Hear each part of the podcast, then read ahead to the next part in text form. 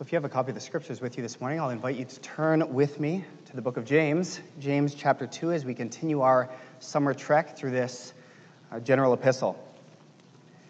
In his autobiography, Mahatma Gandhi, one of the uh, most popular Indian activists and Hindu leaders that we know of, wrote that during his student days when he was in college, he actually studied seriously the Gospels in the Bible Matthew, Mark, Luke, and John. And he was excited to find in there as he read that Jesus seemed to have the key that would overcome the caste system of India, that would overthrow this social stratification that had, he felt, oppressed his people for so long. And he actually considered converting to Christianity, according to his autobiography. So much so that one Sunday, he attended a nearby church in Calcutta, looking to speak with the minister and, and ask him a few questions and perhaps even become a Christian. However, as the story goes, he showed up at the church and the usher at the door refused to give him a seat and said, You need to be with your own people. It says that Gandhi left that church and never returned. He said, If the Christians have a caste system, why don't I just remain a Hindu? And we hear that story, stories like it, and we rightly shake our head in disgust. What a missed opportunity. What a failure of the body of Christ, right there. We know that discrimination can have dire consequences, not just in the lives of individual people, but also for the mission of the church. Right there is a picture of the fa- a fa- a failure of the mission of the church as it came to its doors. And as we come to the second chapter of James this morning, we, we find the Apostle James sets his sight on just that same issue prejudice and bias and favoritism going on within the church, and he wants to root it out from in its midst. And he, right up from the outset, he states his thesis in verse 1. He wants to make it very, very clear what he is about to talk about. And James says, Here we go, brethren, faith and favoritism are incompatible. They do not go together, they cannot coexist. They are antithetical. Mature faith and favoritism in the church do not go together. Verse 1 of chapter 2, he says, My brothers and sisters, as we've learned in James's epistle and as we will continue to see, as James gives these forceful admonitions to the church, sometimes rebuking, he oftentimes buffers them with a term of endearment, like he is here. Dear brothers and sisters, dear brothers and sisters, my brothers and sisters, as believers in our glorious Lord Jesus Christ, don't show favoritism. He cannot be much more clear than that with his thesis. Don't show favoritism. Clear and forceful. Don't play favorites in the church. Don't discriminate. Get rid of any prejudices. Those are all inconsistent with the faith you profess to have. Now, if you think back to last week, and Dr. Jim took us through the second half of chapter 1, there's a part in verse 22 when James says, Don't be just hearers of the word, right? be doers of the word. Don't just hear the commands of God on your life, but carry them out. Don't just collect knowledge about God, but it should affect the way that you live. And then James likens it to looking in a mirror. You remember this? Someone who hears the word of God and does not apply it to their life is like a man who sees his reflection in the mirror and goes away and forgets what he looks like. In other words, it's like the Bible is the mirror. It's showing me what I'm actually like, and I heed the rebuke, I hear the correction, and I turn around and forget what it is. And in the same way, this passage in chapter 2 that we're going to tackle this morning is really an application of that truth. James isn't thinking that people in the church don't know that prejudice is wrong, that discrimination is wrong. They do. We do. No, no thinking Christian is going to say, no, it's okay to show favorites. It's, it's okay to discriminate. No. But what James is going to do is hold the mirror up to us and say, you say that this is wrong. You say that discrimination in the church is, is not advantageous to the mission of the church. Do you walk the walk? He's not trying to convince us that this is an important truth. He assumes that we know it is. But he's saying, does your life reflect the truth that you confess? Is there discrimination in your life? You say favoritism is wrong, it's harmful, it's dishonoring to God, but in actuality, do you allow its stench to linger in your midst? And just like any sin, sometimes we don't even know it's there. We need the Word of God to illumine that and show us that, and that's what we're going to pray for this morning. Now, in case there's any confusion as to what James means in his thesis when he says, don't show favoritism, he presents an illustration starting in verse 2 that clarifies what he's talking about. He says, Don't show favoritism. And in case you don't know what that looks like, let me give you an example. Suppose a man comes into your meeting wearing a gold ring and fine clothes, and a poor man in shabby clothes also comes in. Okay, so we have these two characters in this illustration, you know, and they're coming into a meeting of God's people. The first shows up in a brand new luxury automobile, out of which he emerges in a cloud of designer labels and jewelry. You know, first impressions influential, affluent, important, great person to be around. We want to be around this individual. But across the parking lot, a second man arrives at the same time. This one driving a mid 90s Civic with a hole in the muffler. Anyone had one of those?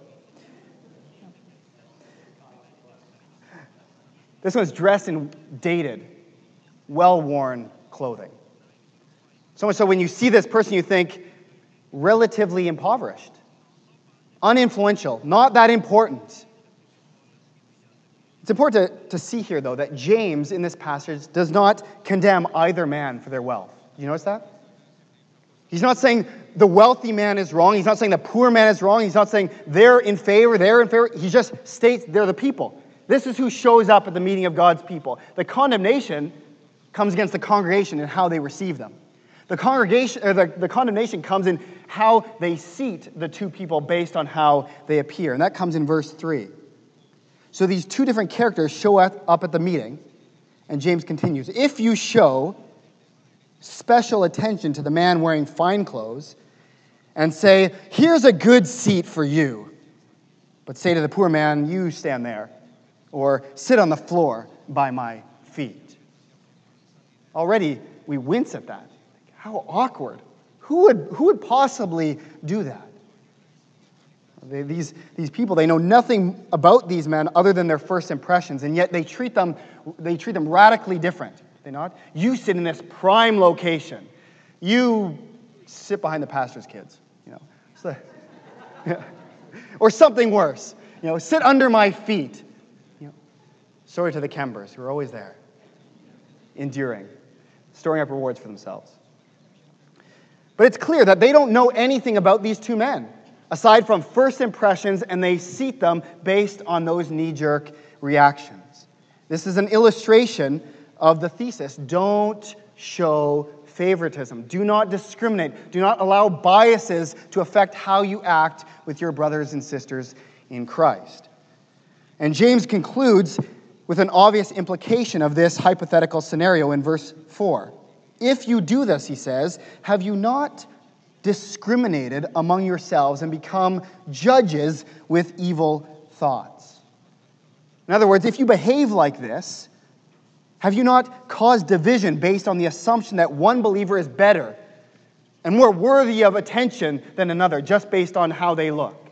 Based on how you perceive them? Are you not chopping up the body of Christ? And James says this is evil.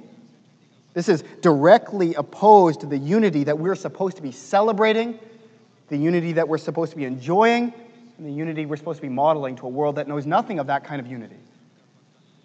We are united by something so much more significant than the things that could potentially divide us, the things that divide the world out there. We have something that unites us. And James is saying if you divide the body of Christ like that, you are operating antithetical to the gospel that brought you into the body.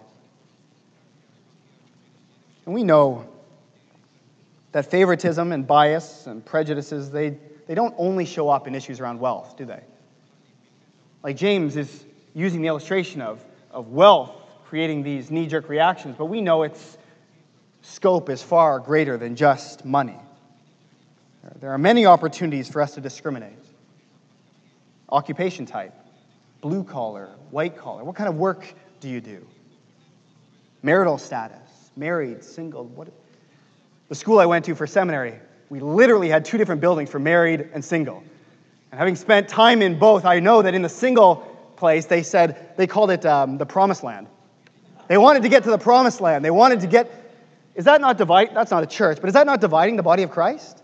We can think of all different ways to divide.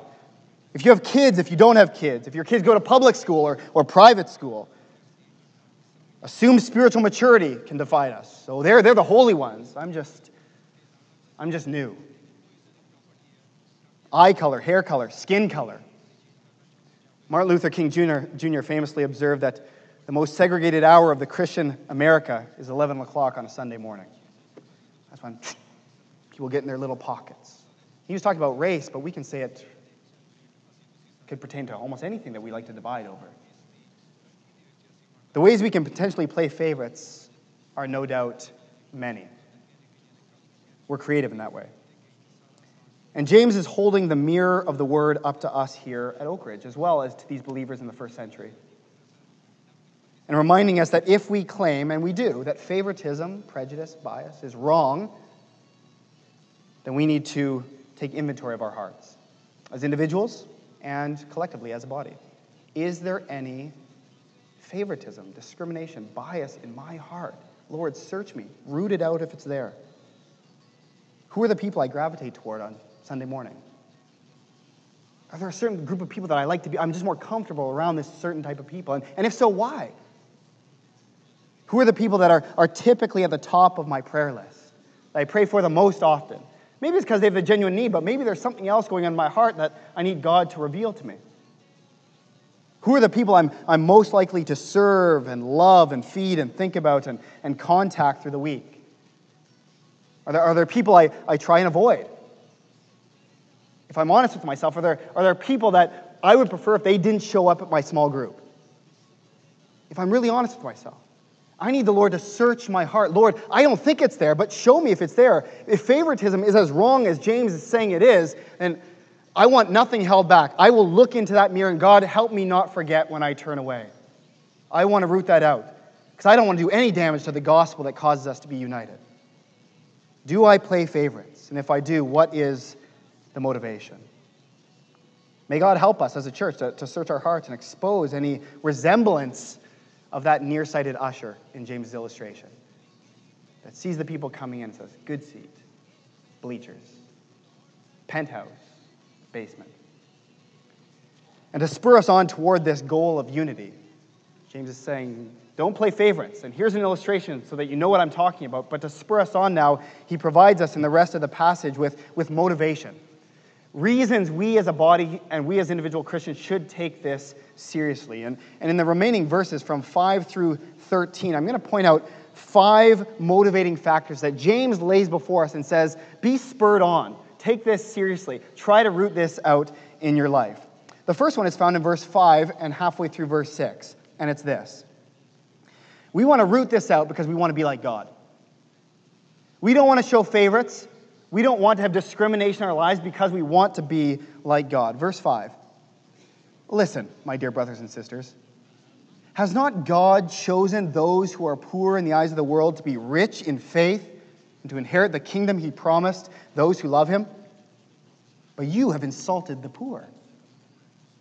He's saying that here's what God is like, and if you behave like the people in the illustration I just gave, you're nothing like God saying if a church shows favoritism, they are not acting like the God they claim to serve. And we say, who and what does God favor then? What does he like? Think back to the Sermon on the Mount, Matthew chapter 5, verse 3. You'll know this passage off by heart, most of you. Blessed are the poor in spirit, for they will inherit the kingdom of God. So, who does God favor? Who does God bless? The poor in spirit. Not the, not the rich, not the influential, not those of great reputation, not those who are good, the poor in spirit, those who know that they are spiritually bankrupt, who have nothing to offer God, and come before Him in, in desperation and dependence and say, God, forgive me. Those are the ones He says, blessed are the poor in spirit, for they will inherit the kingdom, who show up in, in spiritual rags and not designer clothes. You get the kingdom that's who God blesses. And if that's who and what our God values, then God's people should value the same thing. It stands to reason. Who we value and what we value should reflect that of our God. So we want to avoid playing favorites in the church because we want to act like the God that we love and we serve. And God does not play favorites, He is impartial. He loves the poor in spirit. So we want to honor the same people. Secondly, it's kind of the other side of that coin. The second motivating factor in this passage is that we don't want to be like the world around us. We want to be like God, but we don't want to be like the world around us. Second half of verse 6 is a string of rhetorical questions that James poses to his readers. Is it not the rich who are exploiting you? Are they not the ones who are dragging you into court? Are they not the ones who are slandering the noble name of him to whom you belong? So you remember that the original readers, they were experiencing hardship, persecution, trials of many kinds, he said in the opening paragraphs of his letter. So they're experiencing hardships, and apparently, according to this, it was the rich and the powerful that were, that were really laying it on them. They were taking the screws to them. It was the rich and the powerful that were using their influence and their clout to really oppress the believers at this time. And, and James is simply asking, Do you want to be like them? They're the ones that are making it so hard for you. They're the ones using their influence to drag you into court, to, to, to drag Christ's name through the mud. You want to be like them? You want to be like the people who don't know Christ and who are doing this? Because when you show favoritism in the church, that's exactly what you're doing. And so we have these two opening motivations for pursuing uh, unity and not favoritism in the church. One, we want to be like the God we serve. And two, we don't want to be like the world that knows not God. Third, we want to take seriously what God takes seriously. We want to take seriously what God, if God says something's important, we as God's people want to say amen. May it never be that God says this is important, we shrug. Say, ah, we'll get to it. If God says it's important, we as God's people want to take it seriously. Verse 8 if you really keep the royal law, the king's law found in Scripture, love your neighbor as yourself, you are doing right. So James here is quoting Leviticus and, and probably quoting our Lord Jesus Christ as he quoted Leviticus when he was asked, What's the most important law? Of all of this law, Jesus, what's the most important? And Jesus said, Love the Lord with everything you got and love your neighbor as yourself. These two are most important. And James reaches back and he says, If you really keep that law, you do well. But if you show favoritism, you sin and are convicted by the law as lawbreakers. For whoever keeps the whole law and yet stumbles at just one point is guilty of breaking it all. For he who said, Do not commit adultery, also said, Do not murder. If you do not commit adultery, but do commit murder, you have become a lawbreaker. Just like today, I don't have to commit every crime to be labeled a criminal. How many crimes do I have to commit? One. I'm a criminal. And likewise, here, James is saying that if you break one of God's laws, playing favorites, for example, which breaks the king's law, as he calls it, you're a lawbreaker. It only takes one. You become a lawbreaker.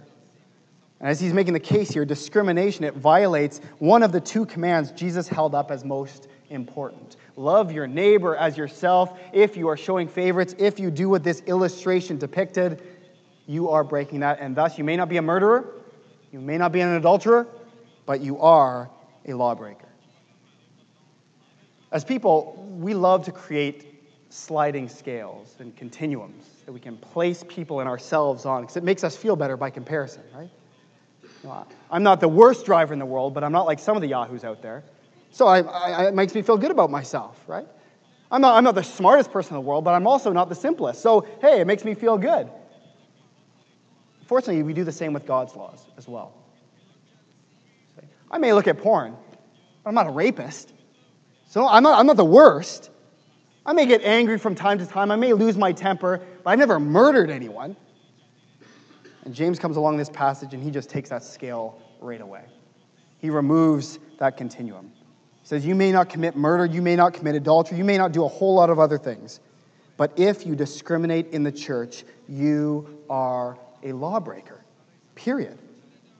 Don't let yourself off the hook by creating a continuum that God doesn't give you. Favoritism in the church is a big deal to God. We want to say, I mean, I mean, that's not, the church isn't going to fold over that. That's not that big of a deal, is it? It'd be an oops. We'd apologize, we'd move on.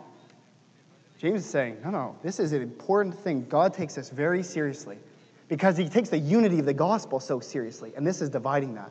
And if God takes it seriously, God's people should take it seriously. That's motivation number three. Number four, verse 12, is that we want to live in freedom. We, as God's people, want to live in the freedom that He's given us. James says, Speak and act as those who are going to be judged by the law that gives freedom, or the law of liberty. We are under the law that gives freedom, according to James. It's, it's a call to live like, it's an invitation to live in the freedom that He has provided us.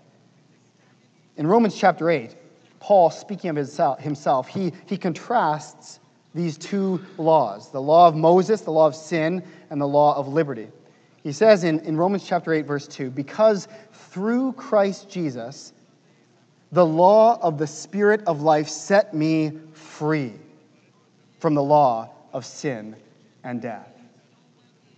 Christians have, have been liberated from sin and unburdened from the law of Moses. All of those rituals, all of those laws, we have been freed from that in Christ. We have been freed to love Him with our whole heart, love our neighbor as ourselves. We've been freed to do that. The prison door has been swung open, the, the weight has been unburdened from our shoulders, and yet when we sin, including the sin of favoritism, James here is saying, You are walking back into that prison, door, prison cell and closing the door behind you. You're picking up that burden, putting it voluntarily back on your neck. When you pick up sin, you are burdening yourself with a, with a, a burden that you have been freed from. You say, why would you do that? Why would you volunteer for slavery? Why would you do that? We want to live in freedom, and that freedom is truly experienced when we leave sin behind, including the sin of discrimination and favoritism in the church. We want to live in freedom.